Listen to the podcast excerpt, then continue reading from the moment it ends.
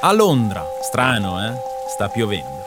Il cielo di questo martedì di fine aprile dell'anno 2008 è grigio già dal mattino. Ma non sono di certo le condizioni meteorologiche a preoccupare i tifosi del Chelsea alla vigilia dell'attesissima partita di Champions League. Non si parla tanto di schemi, non si fanno nemmeno molti pronostici, nonostante si stia parlando della sfida più importante della stagione. C'è un'aria pacata, quasi di riservo, ed è legata al nome di uno dei giocatori più rappresentativi. C'è un nodo che attanaglia tutti, ma bisogna aspettare il pomeriggio per capire se si potrà sciogliere. E, come sempre, ma specialmente in queste occasioni in cui c'è di mezzo la sfera personale di qualcuno, gli inglesi lo fanno rimanendo composti. Però, dietro alla plomb si agita parecchia tensione. Se nella lista dei convocati del manager Avram Grant ci sarà o meno il numero 8, potrà fare tutta la differenza del mondo. Quando arriva la notizia, per tutti è adrenalina pura. Frankie Lampard c'è, ha deciso di giocare. Sollievo generale, per tutti, sì, ma per lui, chissà. Sisal Tipster presenta Vamos!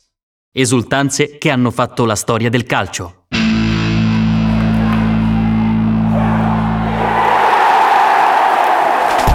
Io sono Stefano Borghi e questo è Vamos. Di gol ne ho visti e ne ho gridati a migliaia. E su come questo allineamento di pianeti abbia scatenato riti o immagini diventate iconiche in tutto il pianeta, posso raccontarvi innumerevoli storie. Si inizia dal momento culminante, tutto nasce dal gol. E poi, da lì, vamos. Stanno andando bene i Blues nel momento in cui si cominciano a fare seriamente i giochi della stagione. Nel match di sabato in Premier League, una doppietta di Michael Ballack ha regalato i tre punti nello scontro diretto con i rivali del Manchester United e solamente tre giorni dopo, a Stamford Bridge, arriva il Liverpool per il secondo elettrico round della semifinale di Champions.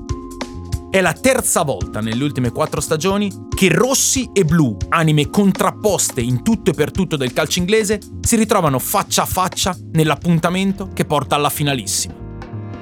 L'andata è stata una gara tattica, studiata e bloccata, che Liverpool stava per vincere di misura, senza grossi meriti, finché il suo difensore norvegese, Jon Arne Riise, non aveva sbagliato un colpo di testa facendosi autogol, proprio allo scadere tutto è totalmente in equilibrio. La verità si scrive lì, nello stadio più antico del Regno Unito, il cui nome rievoca la mitica battaglia dell'undicesimo secolo in cui Re Harold respinse i vichinghi. I conti si fanno a casa del Chelsea.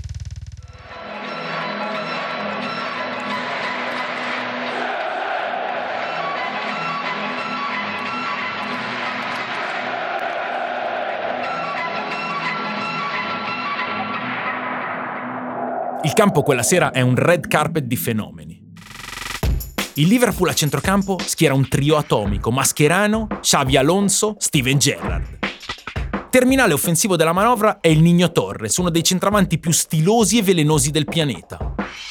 Dalla sua, il Chelsea è sicuramente in uno dei migliori momenti della propria storia, con un manager che pare un po' improvvisato come Avram Grant, che però ha ereditato un gruppo forgiato da Mourinho, con leggende come John Terry e Didier Drogba, con Peter Cech e Michael Ballack. Soprattutto con quel compendio di completezza calcistica che risponde al nome di Frank Lampard, allo stesso tempo scudo e spada dell'armata londinese. Che però è chiamato a giocare la partita più difficile della sua vita e fino a poche ore prima del fischio iniziale di Roberto Rosetti non si sapeva neanche se l'avrebbe disputata. Una partita che neanche nel suo secondo atto si discosta da un equilibrio totale. Nei 90 minuti ancora 1-1, con le firme più attese e scontate. Prima Drogba, poi Fernando Torres. Si va ai supplementari. Ed è in questa porzione aggiuntiva di partita, dove l'aria è rarefatta, tutto pesa di più e il campo appare sempre più lungo da coprire, che la scelta di Frank Lampard, fra i migliori, come sempre, si rivela determinante per il match, per lui stesso, per tutto il mondo del Chelsea e per la storia che vi sto raccontando. C'è una rimessa laterale per i blu in zona offensiva. La batte Sien verso Malouda. Dati spazi e marcature, è l'unica soluzione plausibile. L'ala sinistra francese però la manca. Il pallone quindi scivola in orizzontale, appena dentro l'area di rigore del Liverpool, dalle parti di un gigante finlandese in rosso, il difensore Sami Uppia. che potrebbe anche spazzarla via lontano, però lo stop non sembra particolarmente complesso. Si può anche pensare di controllarla e impostare un'azione di contrattacco. Sceglie la via costruttiva Uppia, però sbaglia. Se la allunga, vai a sapere se anche per colpa della pioggia o della stanchezza.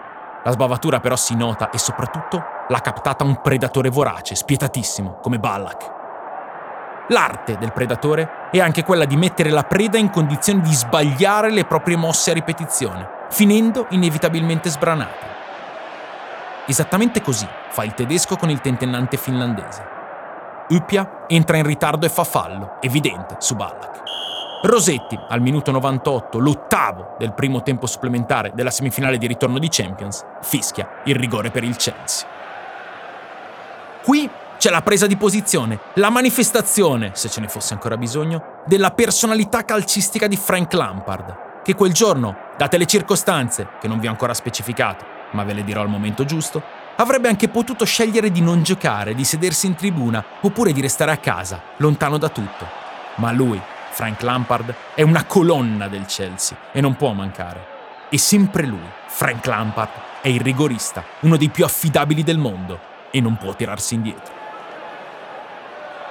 Lampard si prepara a calciare il rigore nella porta che è sotto all'East End, il settore più antico dello stadio, quello che da poco è tornato a essere dei tifosi in blu e non più degli ospiti. Lo aveva deciso José Mourinho, allenatore uscente, perché lì di solito si vanno a riscaldare le riserve del Chelsea e lui voleva che i tifosi di casa suonassero la carica per loro. Ma tutto questo è fuori dalla testa pesantissima di Lampard. In questo momento ci sono solo due cose, il rigore e inevitabilmente Patricia.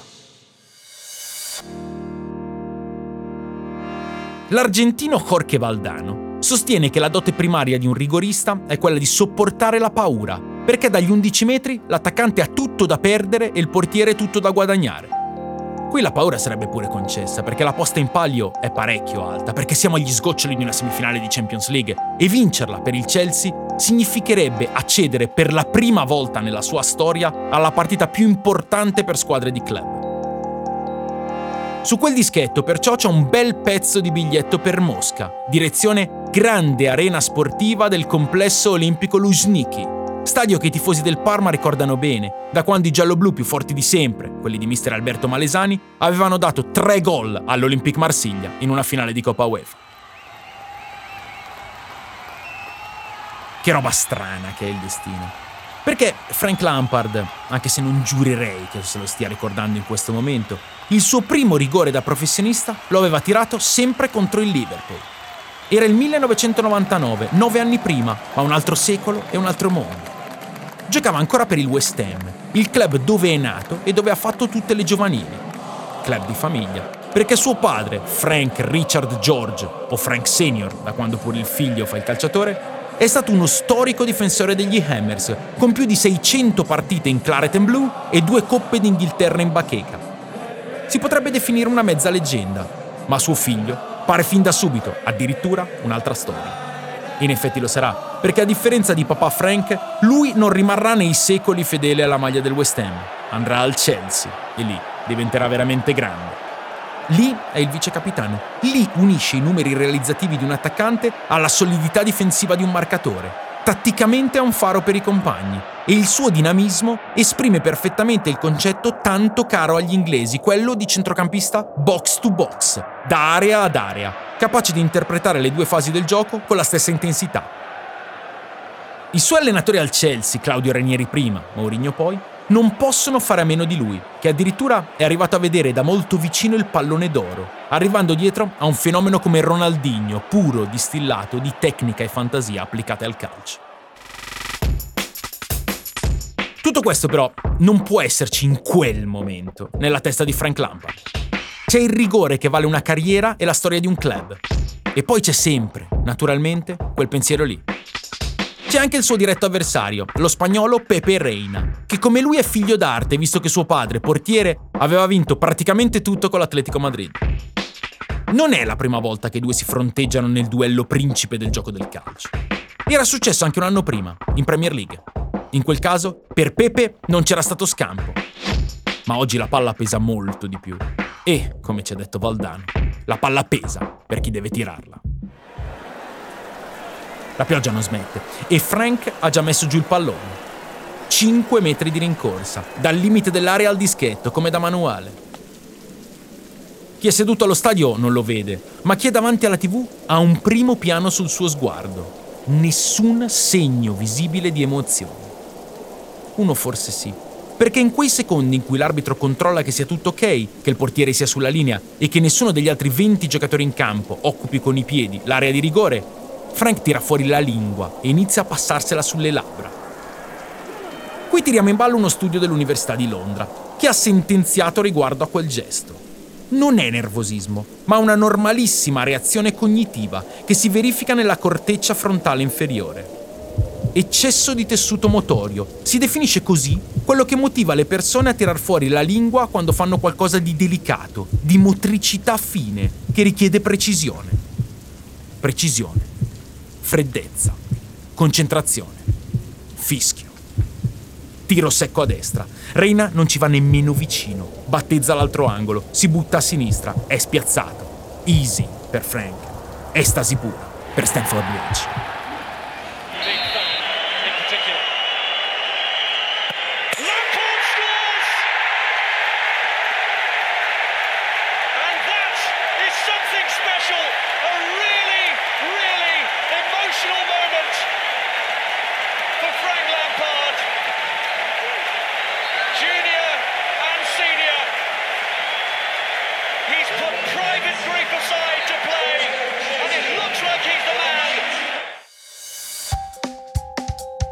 Ecco, qui c'è il momento esatto in cui la partita, così come il gioco del calcio tutto, entra in una dimensione che prescinde dal risultato, che scavalca ogni barriera, ogni rivalità tecnica o tattica, ogni campanilismo e diventa vita. Ecco, questo, a missione compiuta, attenzione scarica, è il momento di rivelare cosa avvolgeva il numero 8 del Chelsea quel 30 aprile 2008. Dopo aver fatto gol, Lampard corre verso il corner e la sua corsa si scioglie in un pianto, finisce in ginocchio, col volto sull'erba e fra le mani la fascia nera del lutto. La stringe con forza, la bacia più volte. Arrivano i suoi compagni. Frank si rialza nell'abbraccio dei suoi.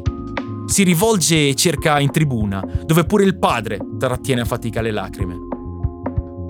Un altro bacio lo manda a lui, poi il suo sguardo e con quello le sue braccia volano verso il cielo entrambi gli indici a cercare un contatto con Patricia, Patricia Harris, Pat, la sua mamma, morta pochi giorni prima, a soli 58 anni, per complicazioni dovute a una polmonite. È il finale di una sequenza mistica, ma è anche il momento in cui Frank Lampard trasforma il lutto, lo elabora in mondovisione e formula inconsapevolmente l'esultanza che lo accompagnerà per tanti e tanti gol.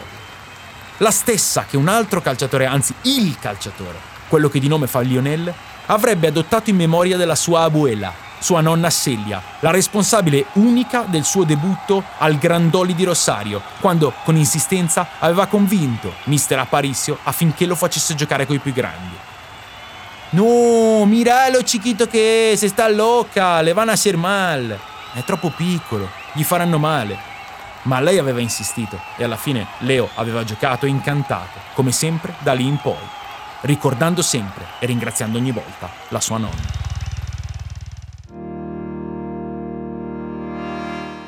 Quella notte, anche quella notte, allo Stanford Bridge, Frank aveva portato in spalla non solo il peso di un intero popolo, ma anche della sua intera vita. E il calcio è anche questo, sa darti una famiglia nel momento in cui perdi un pezzo della tua. Tutto Stanford Bridge si è alzato in piedi ad applaudirlo e a piangere con lui.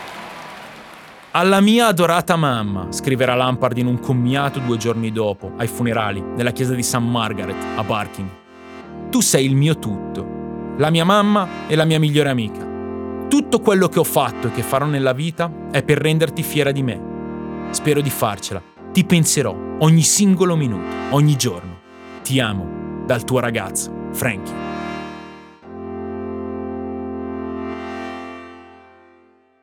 Vamos! Esultanze che hanno fatto la storia del calcio.